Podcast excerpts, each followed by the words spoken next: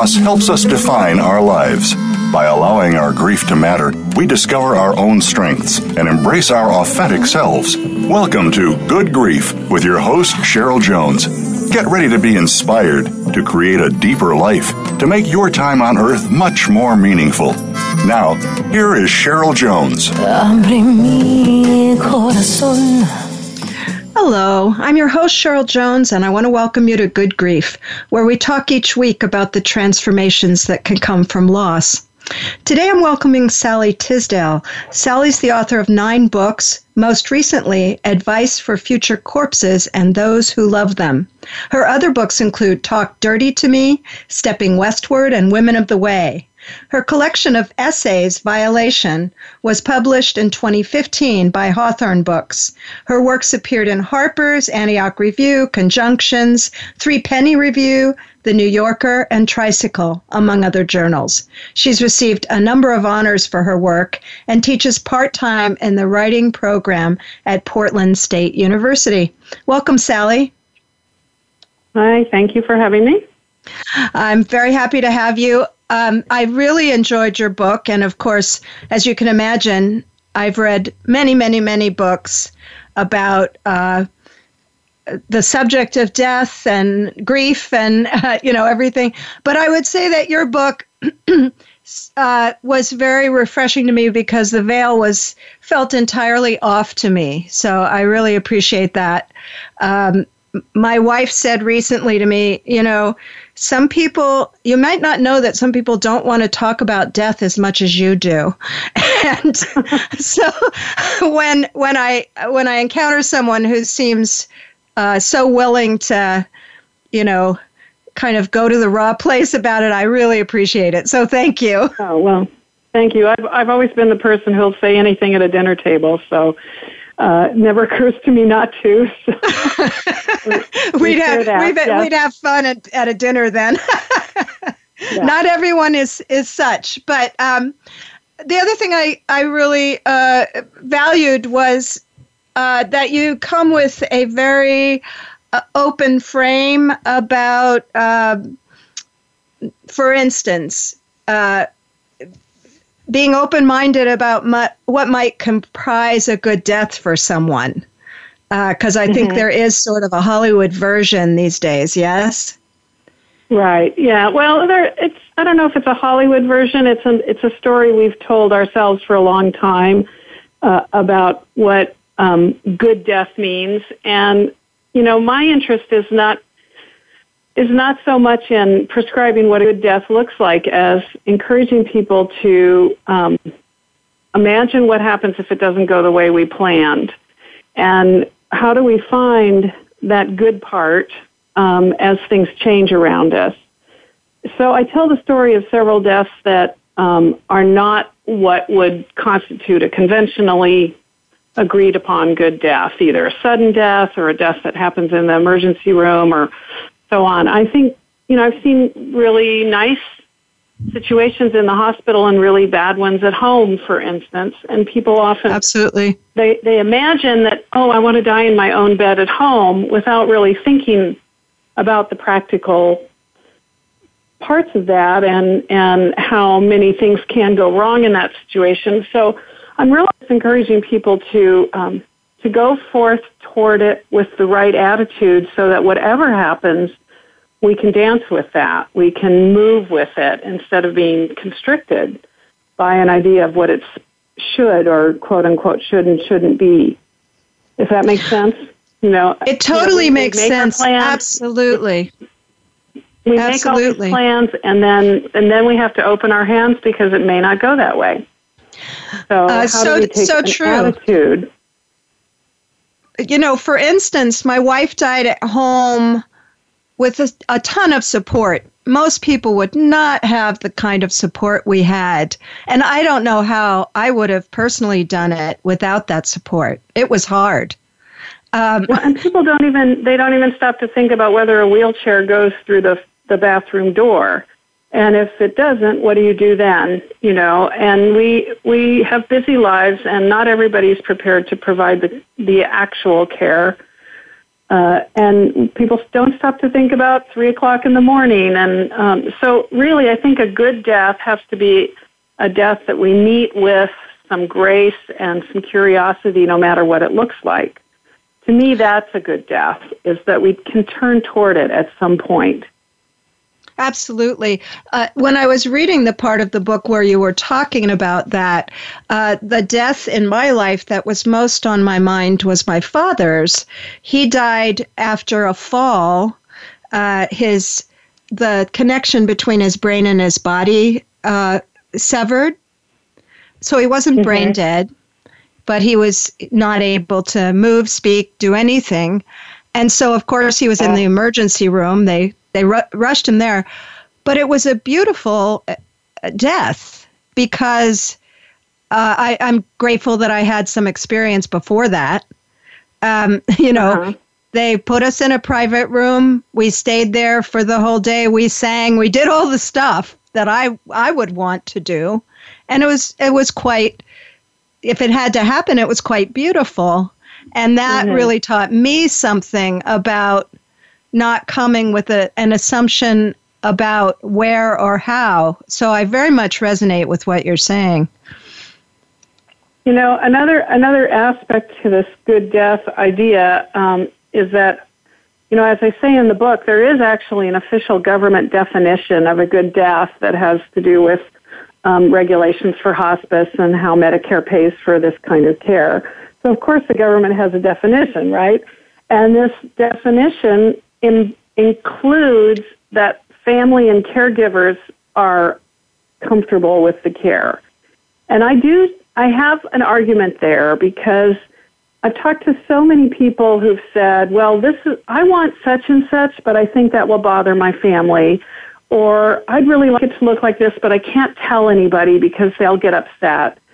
Um, and I just want to say, how is there ever a time in our life more when we should be selfish than at this moment when we should we should do it the way we want um, and not worry about what other people think. So I'm really glad that your father's death was a good one for you, but more so that it be a good one for him. And there'll always be someone in the family who maybe just doesn't agree with the circumstances, and that's not the dying person's problem. Well, I do I do want to put in a big plug for advanced care planning because it was exactly what he wanted.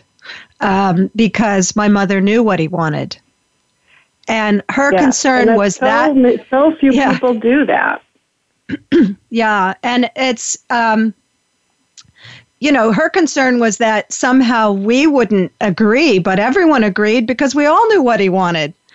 you know, right. we all knew that. And then that sometimes people make the they make the plan, but they don't write it down, or they write it down, but they don't give anybody a copy, or or they put it in a file or a safety deposit box, and no one knows where it is.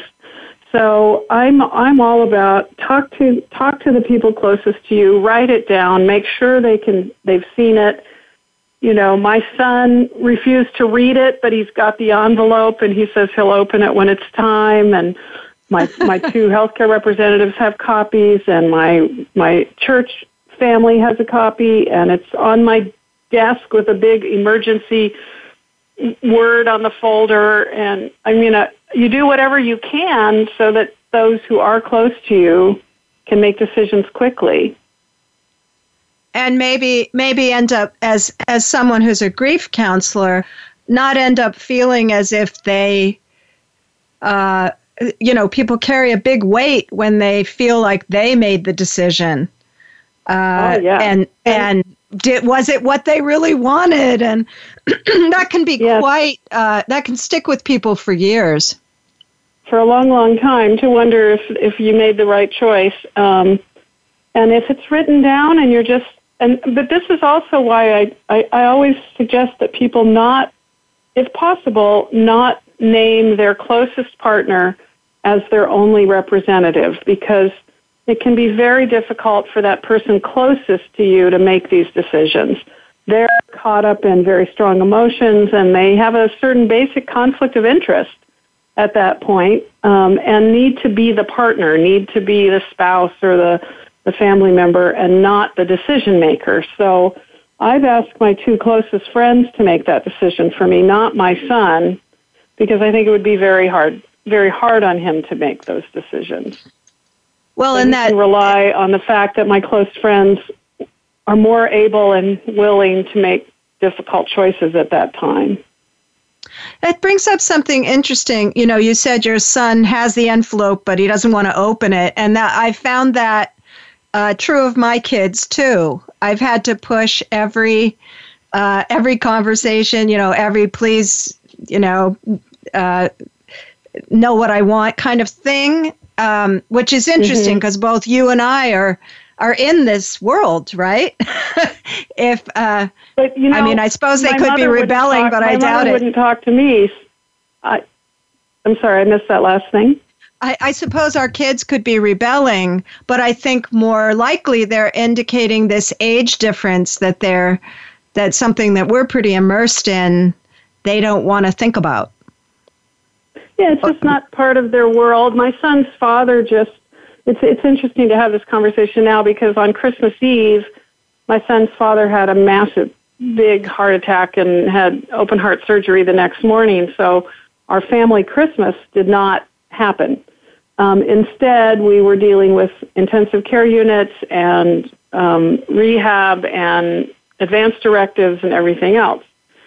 So, you know, it's just not his world. He's not comfortable there. This really shook him. And, uh, you know, I felt like he lost 20 years there for a few days. Uh-huh. and, and, and yet it opens a door for the next time we have a conversation, we'll be able to talk about this a little more realistically. Um, when it was my mother, you know, I was a I was a long-term care nurse at the time with my mom and I was I pushed her too hard to talk about it. I mm. wanted her to tell me her her desires and her plans and she wouldn't because she wasn't ready. And I realized later I was pushing her towards something that she was, you know, she wasn't there yet, and I should have let her be. Um, and it was my need that was being expressed, of course. I, I did. I couldn't fix anything else, so I could at least work on that. You know.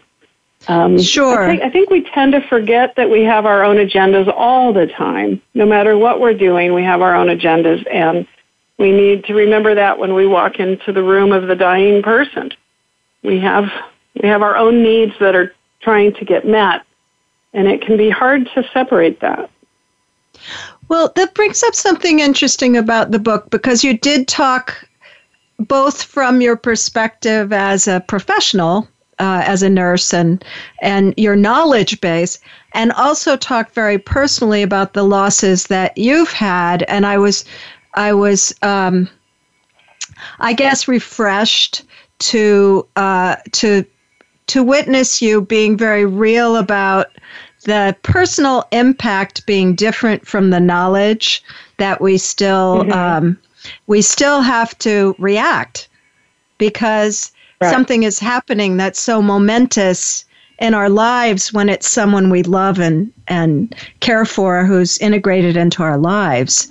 Uh, can you talk a bit right. more you about know, that, putting the, you know, how those two go together inside of you, the professional versus kind of your personal experiences? You know, it's, it's interesting. I just did a workshop um, at a conference on, on how to integrate a person with dementia or mental illness into your into your community. Um, and somebody said to me during that workshop, they said, How can you see this tragedy every day and not fall apart? And, you know, to me that was a silly question. I'm a professional. That's my job. It's my job to, to keep things at a distance and manage information and not get lost in my own reactions. That's, that's the professional um, boundary, and you can't do a good job without it. The surprise with death is that any when it happens to you, you're no longer that professional. Mm. And and professionals tend to try very hard to maintain that. We try to be that professional to our loved ones and it's just it's a fool's errand and I learned with my mother you cannot nurse your family. You cannot you cannot do that with your family. That rule you know, against that is really for good reason, huh? yeah, I mean against you, treating you your own well, family. But you know, people still expect you to, though. You know, if if there's a nurse in the room, it doesn't matter if she's the daughter or the wife. People still look to her to to help with the chore, and you have to say, "No, I'm not that person now. I am the daughter. I am the neighbor. I am, you know, and that's who I need to be." So I I no longer try to to keep those things at bay at all. When I'm a grieving person, I am just totally a grieving person and it's as though it's never happened before. It's a brand new experience. I have, you know, um, it's all fresh every time. Even though you've been there before, you've never exactly been there before. Well, so I, I don't know. Friend, yeah, I agree my completely mother with that. prepare me for losing my best friend um, in any way. Um, you you know they are separate losses, and so you you meet them new every time uh, completely agree with that. It's like you've traveled before, but you've never been to that town, maybe, or.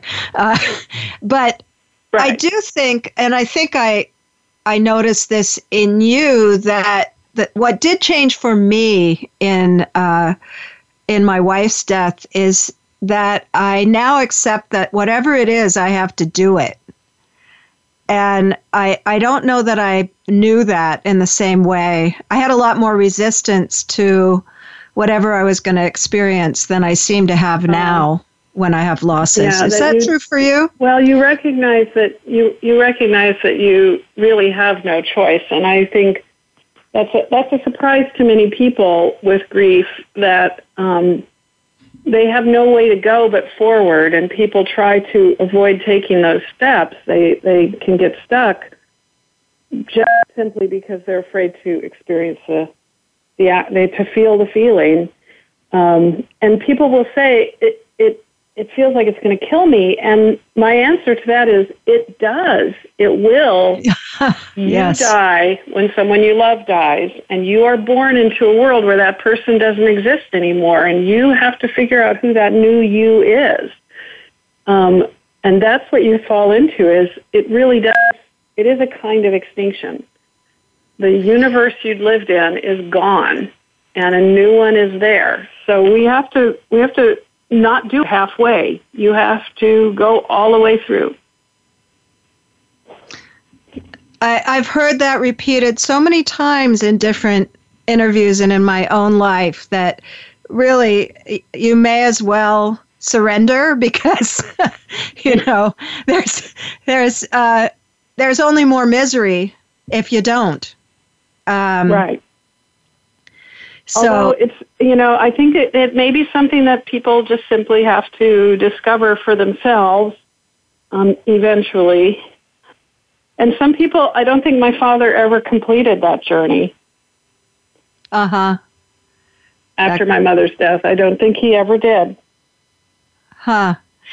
So we're about to take a break, but I, I would like to talk when we get back because that's a very um, kind of uh, it, it catches my attention uh, how you imagine he then went forward.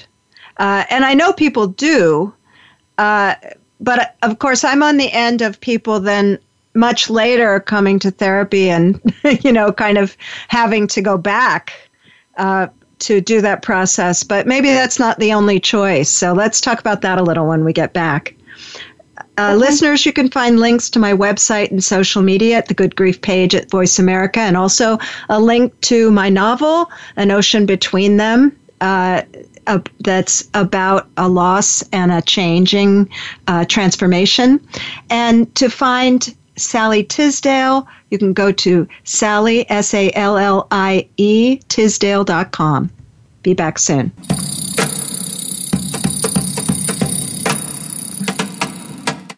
Think you've seen everything there is to see in online television? Let us surprise you. Visit VoiceAmerica.tv today for sports, health, business, and more on demand 24 7. Have you stopped to think seriously about hypnosis? Hypnosis can set you on your way to better health, can free you from anxiety, phobias, and so much more. Join host Inez Simpson for Hypnosis Everywhere, Inez Simpson and the Simpson Protocol. This show is for anyone from the experienced hypnotist practitioner to the merely curious. Inez Simpson offers tools and insights from the whole world of hypnosis with guests and open discussions. Hypnosis Everywhere, the Simpson Protocol airs live every Wednesday at 11 a.m. Pacific Time, 2 p.m. Eastern Time on Voice America Health and Wellness.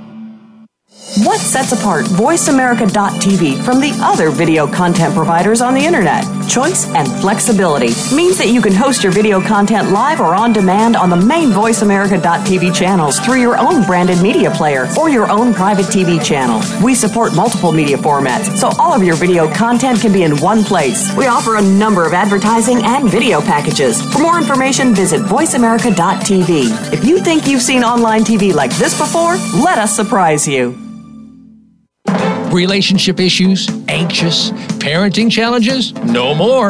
Learn how to live your best life. Tune into Straight Talk with top psychotherapist, relationship, and anxiety expert Sandra Reisch.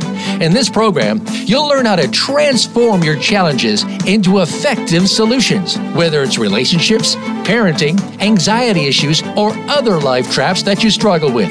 Sandra will show you how to change them and how to live the life of your dreams. Listen every Thursday afternoon at 6 p.m. Eastern Time and 3 p.m. Pacific Time on the Voice America Health and Wellness Channel. Your life, your health, your network. You're listening to Voice America Health and Wellness.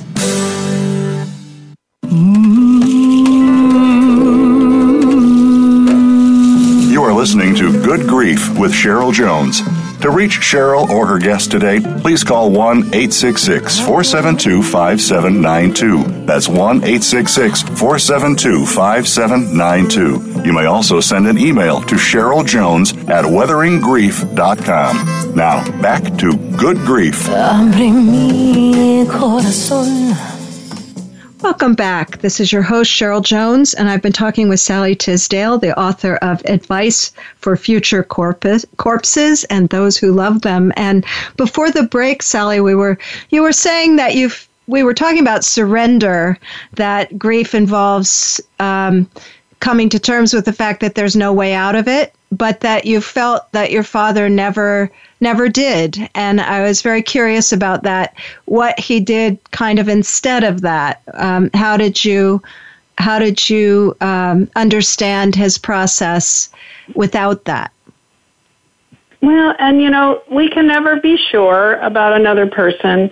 He lived 15 years after my mom died, and um, he was, you know, he had two years to prepare for her death, but he was really completely unprepared when it happened. He um, he had work to do, and he didn't do it. Um, after her death, he really just withdrew. Um, we've all seen this before. He just kind of withdrew from life.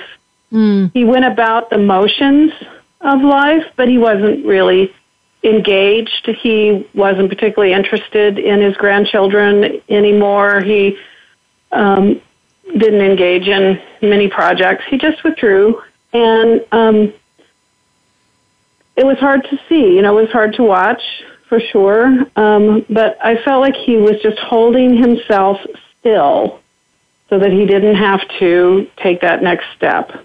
And I've seen people do that for the rest of their life, and I, I think he did too. And so there's that that as you would see it, perhaps is the consequence of not surrendering that it's very hard to find your way to that new life you're talking about, uh, that kind right. of metamorphosis. You know, and, and he was a man of a certain age. He'd, you know, been in seen battle in the South Pacific as a teenager in World War II. I mean, there were he was not exactly a person conditioned to show their emotions, um, and never had been. So, uh, you know, what kind of support did he get from the people around him? I doubt if he got much support in in dealing with his feelings. Um, it was a time and a generation where men were not really allowed to do that. Um, and there is a kind of stuckness there. Some, Uh-huh. some men and some women can move directly into it, and others are just waiting. It's almost like if you hold still, the ghost won't see you. Uh huh. Yeah. Um, and then, of course, for some people, I'm thinking of people in my office. For some people, the moment comes where that just doesn't work anymore, or they Right. they come they come to want something that that can't be had under those conditions. They long to love again, or they, you know, something um, makes it impossible to continue in that way. Right, and then there's there can be a real shattering, a real falling apart. You know, I always laugh when I hear when I hear about people who don't want their their widowed parents to get married again. We were all like, "Dad, would you date somebody, please? would you just go Yes. get married again?" we we were all just begging. I'm with you entirely. I I I encouraged my mom and it became clear she was actually considering it, but but she never found anyone that measured up. but that Right. was And I- somewhat know- different than just ruling it out, I guess. yeah, Uh, there's a there's a little paragraph in your book that seems seems relevant to what we're talking about um, about the work of grief. Um, and I, I just will read it. No one tells you that grief is like a long march in bad weather. You're forgetful and find it hard to make decisions and have no interest in the decisions you're being asked to make. You lose track of time because time changes too, shifting and slowing, speeding up, stopping altogether. An hour becomes an elastic, outrageously delicate thing, disappearing or stretching beyond comprehension. One is deranged in the truest sense of the word. Everything arranged has come apart. I, I love that last. Everything arranged has come apart.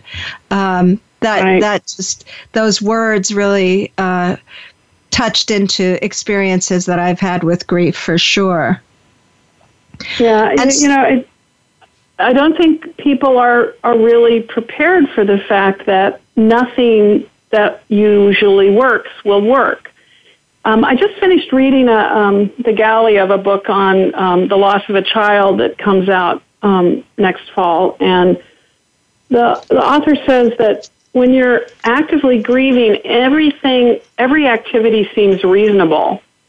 and and that's kind of the same thing. Everything seems completely unreasonable and completely reasonable at the same time. There's just no it's not easy to value what you should do, what's best to do because you can't make those you can't make those decisions. You don't you don't have the same standards anymore. Um, so you're, it's like everything's been thrown up in the air and it hasn't fallen yet. And I don't think people are prepared for that. That fact that ordinary life is just not present. You're not present in an ordinary sense at all. Yes. So when people ask you to do ordinary things like change your clothes or take a shower or eat a meal, seems crazy. Who cares? Um, and and doing something really weird like riding your bike at three in the morning seems perfectly reasonable. Um, because all of our value system has been has been brought to question. Everything we take for granted has been taken away. And I wonder if you think, uh, you know, I'm now I'm thinking of my my mother who had a a great capacity for control in her life. Uh, you know, for making things happen a certain way. And I think she believed grief would be that way too. She used to say she thought it would be better if she survived my dad. He could never handle it. And just what you're describing happened to her. And so it was the blow of that experience, but it was also the blow of having thought it wouldn't be like that and trying to Uh-huh. Bring it back, but she couldn't. You know, it was Right. very, uh, it was painful to watch uh, her having to let Just- go of like that. With, just with this idea of what a good death is, you know, we have this idea of what it's going to feel like to grieve or, or who we will be. Um, and then we have all these very helpful, not very skilled people who tell you what your grief is going to be like. Or, you know, uh, a friend of mine, her husband dropped dead of a heart attack while she was out of town. Um, completely unseen, you know, completely unexpected. And someone had the gall to tell her that she should grieve for two months, that that's about the right amount of time. You need about two months to get back to normal life. And oh my God. and she was like, she was like, two months? it really seems like it's going to take longer. um, what a, so what how, a ridiculous idea. Uh, you know, it's not helpful for us to predict to a person what might happen or you know what we're more likely to do which is to prescribe to people what they are going through. Oh you must be in such and such stage. Um, i see you're bargaining. Um, all of these prescriptive um, defining statements that we make are not helpful. What's helpful is to say tell me how it feels you tell me you're the expert on your own grief you tell me what's going on and not to say, oh, that doesn't sound like normal grief. Oh, that phrase, normal grieving. Um, Whatever that is, huh? Yeah, I, I do tell people that you're going to be surprised and there's no telling how long it's going to take and your grief is yours and everything is except, you know, you can feel anything. You probably will feel everything. And there's no right or wrong way to grieve. The, there the are other... there are held states, you know that I we need to find non-pejorative language to talk about it when somebody like my father is really kind of stuck. It's not that he's doing it wrong; he just had more to do. Um, but we tend to prescribe. It should take X number of days. It should look like this. It should involve this much crying um, blah blah blah, and it should go in this fashion. I'm sure you see this. People coming in all the time. what they should be doing all the time.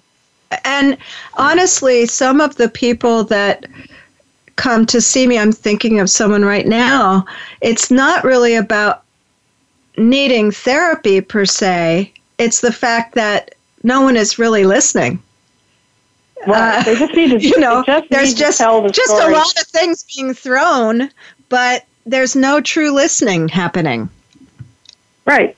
If if if someone says to me, "How can I help so and so?" That's you know easily one of the most useful things you can do is just say, "Would you like to tell me some stories? Would you like to tell me what they were like? What are you remembering?" People need they need to talk and they need to tell the same story several times, maybe many many times maybe hundreds. And yeah, and there just are not a lot of opportunities for that. So, so you bring up something sure. there because I I think many do people do hesitate. Not maybe the people who listen to my show because we talk about this a lot, but people do hesitate to bring up the grief when it's not, uh, you know, when the when the person who's grieving is not bringing it up, as if they can somehow make make it worse. Um, well, or that they're going to remind people that they've somehow forgotten. they're going to remind um, people of what they can't forget. yes, exactly. So, um, yeah, I think that, you know, it's just as with dying itself, people are afraid to say to the person who is dying anything about death, or they'll apologize, oh, I'm sorry. You know, the dying person knows they're dying. We, um, and they don't want to be put in some category where you can't talk about it. Um, people, I think I'm I'm all for being very transparent about this because really nobody's kidding anybody. And yet, you know, circling back to my wife's comment, there are greater or lesser degrees of of comfort uh, you know, I'm sort of whole hog. Like, uh, I like the little app that reminds you five times a day to think about death. You know, I, uh-huh. I, for so me, we, it's we we croak. We croak exactly. Uh, I I like. I I believe the impact of of confronting death in my life is more joyful than sad uh, in in terms of you know freeing my life up. But not everyone believes that or or wants to do that. Um, so then I think there's a navigation issue for people who are grieving who who can't get out of it, as we've said, to find places, uh, create places, maybe even where that's welcome. Yes. Mm-hmm. Right.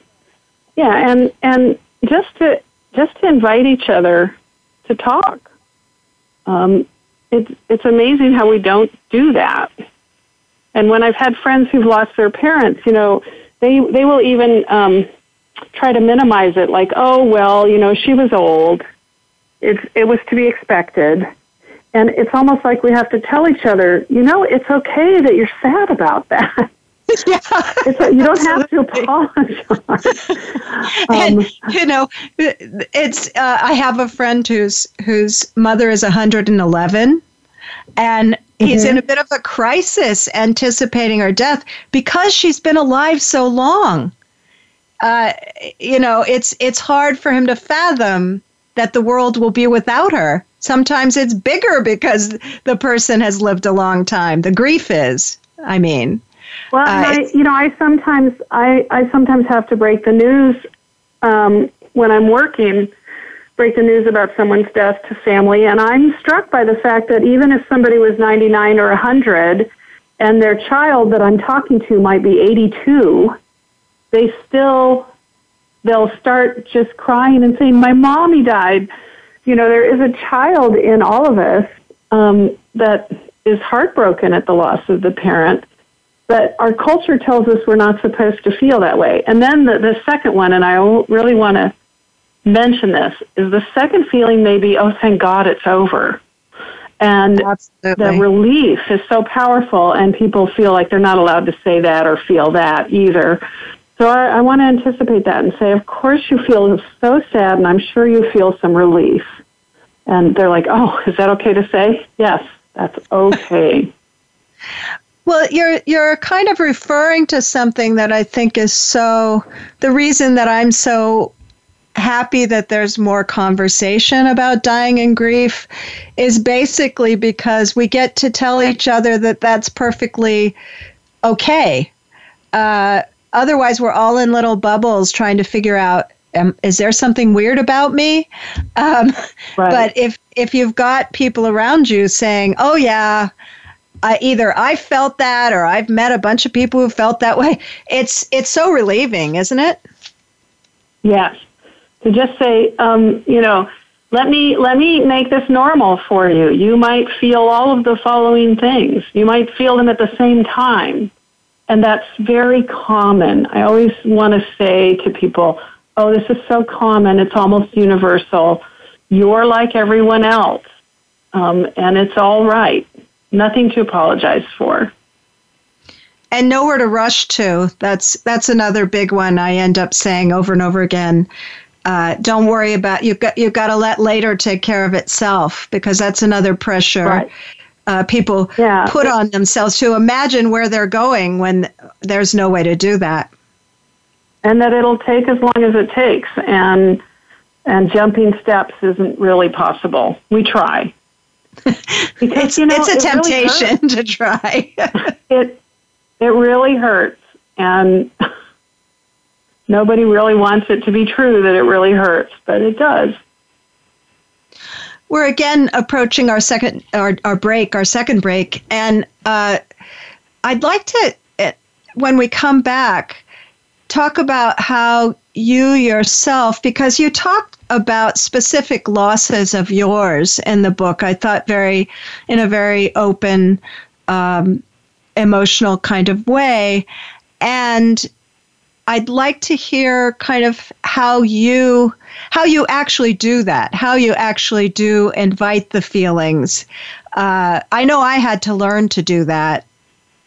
Fortunately, before my wife died, I worked a lot with Stephen Levine, who is a very good trainer in that regard. But uh, I'm imagining you have some ways that you do that, and I think that would be useful for people. So let's talk about that when we come back. Okay. And listeners, you can go to my website, weatheringgrief.com, the Good Grief host page. You can find Sallie Tisdale and her book at Sallie Tisdale, S A L L I E, Tisdale.com. Back soon.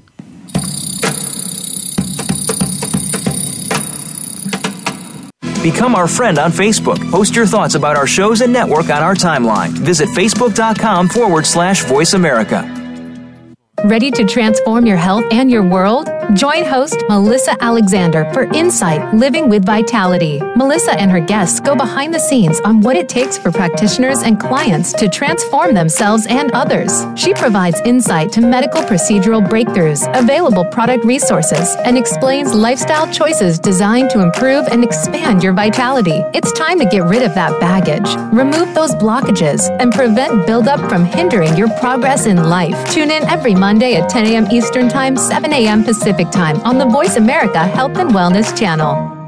Healthcare has been a major part of news stories today, with one thing that has been consistent inconsistency. Both healthcare providers and patients have to work around and get used to a constantly changing set of rules and issues. Nurses have historically been left out of this decision making. Listen to Once a Nurse, Always a Nurse, exploring the world of nursing with host Leanne Meyer. Health professionals, we invite you to share your ideas and experiences while listening to experts in various areas of nursing. Listen Mondays at 1 p.m. Eastern. 10 a.m. Pacific on Voice America Health and Wellness. Explore the power of natural healing with Howard Strauss. Join us each week for an informative program that'll help you learn effective healing methods using natural remedies. Howard's guests include top researchers, authors, and experts who will share their views on a variety of natural products and healing methods that really work. Tune in to The Power of Natural Healing with Howard Strauss, Mondays at 11 a.m. Pacific Time, 2 p.m. Eastern Time on the Voice America Health and Wellness Channel. We're making it easier to listen to the Voice America Talk Radio Network wherever you go. In addition to listening live, you can check out information about your favorite talk show hosts, discover new talk show personalities, add shows to your list of favorites, and listen to all of our show archives on demand, all from your iOS, Amazon Kindle, or Android device. Download it from the Apple App Store, Amazon, or Google Play, and get ready to tune in. The Voice America mobile app, powered by Aircast. Opinions, options, answers. You're listening to Voice America Health and Wellness.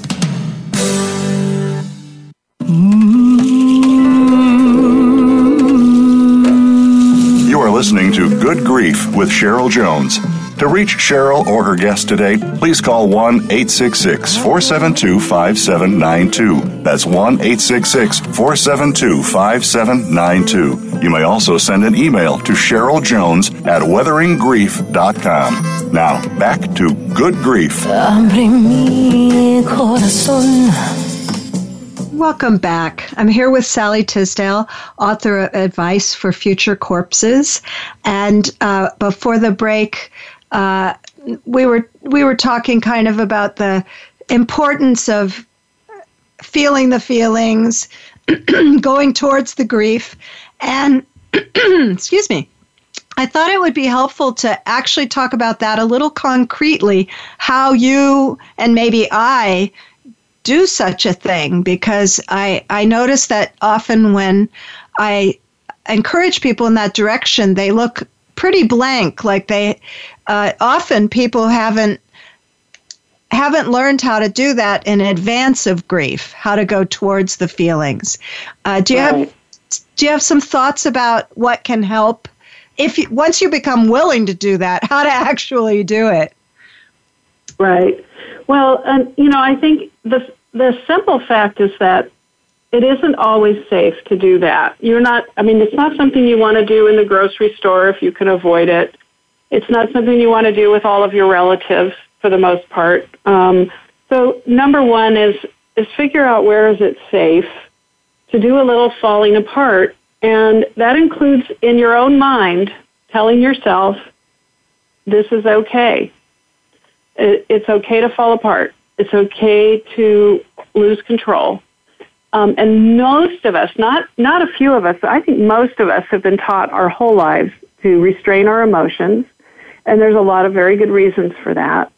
And our culture does not have a ritual for screaming and crying and grief. And I, you know, I feel jealous of cultures where people fall on the ground and tear out their hair because that's what you want to do. Mm. Um, and we're not, we're not really in the West, um, given opportunities for that. So, number one, figure out where it's okay, and maybe with whom, and maybe it's alone. Um, I find photographs are very helpful um, to look at the photos and tell the story to yourself of where that was and what that was. Another thing, Cheryl, is that you know there's usually something very ordinary associated with the person we've lost. In the in the book, I talk about doing the laundry. You know, um, no, somebody else might minimize to you why doing the laundry was important, but you know why it was important. You may not be able mm. to articulate it.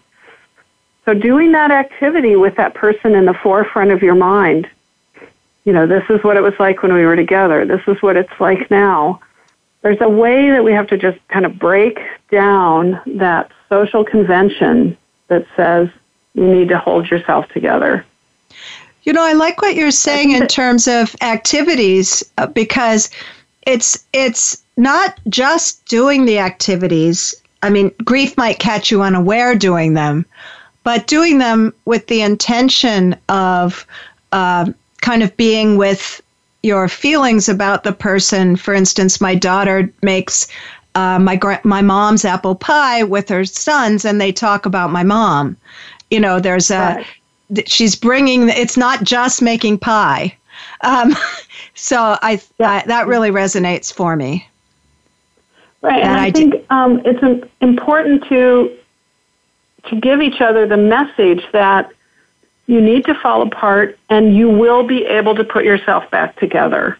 Because you know we've somehow been told that that we're so fragile that if we fall apart we we won't find our way back. But of course we will. This is a very normal natural thing to do. Humans know how to do this. Um, we just have internal sensors that we've had through our life put into us. And so i also want to tell people not only is it okay to cry, but you're actually going to stop crying. You actually will will move. You cannot cry forever. you cannot yeah. cry forever, um, but you will you will cry for a while. Um, and when you cry, really cry. Let yourself feel it all the way down in the chest and the stomach and the, you know, with when Carol died, when my best friend died, that was my first experience of really, oh, that's what it means when they say I collapsed. I actually physically collapsed, and I had never experienced that before. my mother died much more slowly, and she was in the hospital, and we were at the bedside. It was, um, I wasn't shattered the same way, but when Carol died, I was shattered. I mean, it was just, I, I have no particular memory of the rest of that day. Um, and it, I'm I'm lucky that I was in a safe place and that I was able to just fall down, literally fall down, and uh, that taught me to have a lot of respect for how the body knows how to do this, even if our mind tells us not to. Well, that brings up something that we alluded to during uh, during the break when we were talking, the impact of funerals and memorials uh, the the good part is I do think ritual helps us grieve, but the the maybe troubling part is that there's a lot of pressure to hold it together, um, which I find very uh, almost damaging often. That uh, this moment that is dedicated to having the feelings of grief, um, there's also a pressure not to have them. And right. I mean, and that's why it can be very useful to have a small private funeral and have a memorial later. Um, the funeral being a place where people can really let it go. Um, a few small, close people. um, and a memorial sometime later when um, you maybe are feeling more composed. But what I was interested in is before long before that, actually, and it's being present with the dead body. Um, how many of us have been denied that experience to be with the body of the person who died? Either, if you're lucky, you're there at the moment they die, you may be whisked out of the room immediately, um, or discouraged from touching the body or helping to care for the body. And I just feel that completely the opposite. You should move toward that. Um, put your hands on it, get some help. It's not something that's easy to do alone. But I would really like our medical and our nursing professions professionals to understand how important it is for people to be near that body, to see it and touch it. I, I can't I can't echo that strongly enough. I know that that the experience I had with my wife's body, she was in our home for 36 hours after she died. Um, we had a wake, you know. Um, my kids and I slept in the room that she was in, that her body was in. And honestly, it made death feel safe to me. Mm-hmm.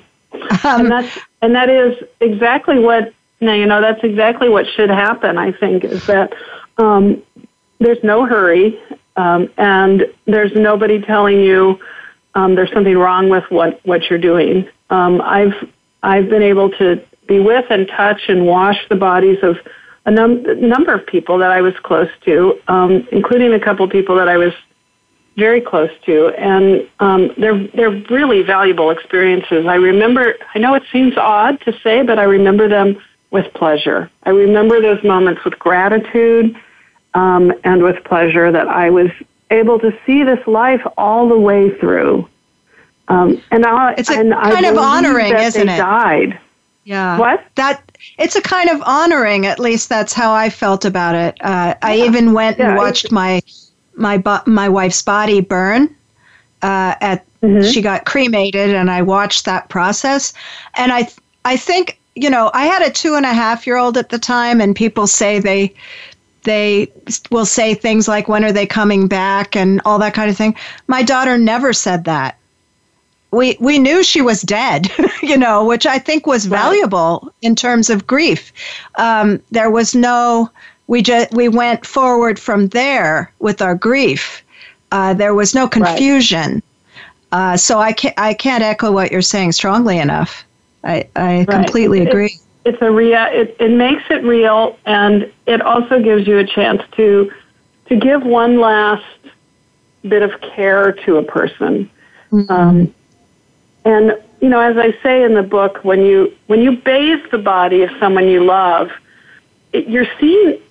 You know, we don't see each other naked very often, and we may be familiar with only one or two naked bodies in our lives really closely, and then suddenly it's your it's your your brother or your cousin or your um, close friend, and you're seeing them naked in a way you've never seen them before. And what you're seeing is this life. You're seeing the whole life of that person, all these marks and scars and wrinkles that life leaves on us. It changes the way you think about bodies and beauty, um, and and how we love each other. I think. It- Yes. it's made it Yes. easier for me to love other people.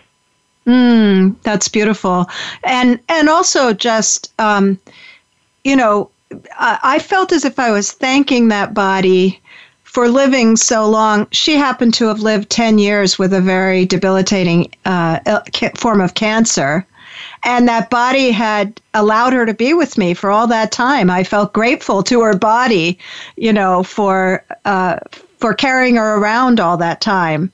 So there was also Right. just a thank you in that for the body that she had lived in. Um, that was very Well, and that's a meaningful to me. I hadn't thought about too. that in, in a long time, but yeah. It's and and as you note, it's also a reminder that we are not just our bodies, and that even though this body is no longer going to be with us, that isn't all there is to a person. So there's a, it also reminds you that they live on in another way. Absolutely. Well, I Um, hope people would say to I would say to listeners, sometimes you have to fight for this right. Um, you may get told you don't, you cannot touch the body. You may not see the body. You cannot watch the cremation. I just see push back, push back, push back because it's just not true. You know, Connecticut does have a law. I will tell you this. I was so indignant when I found this out.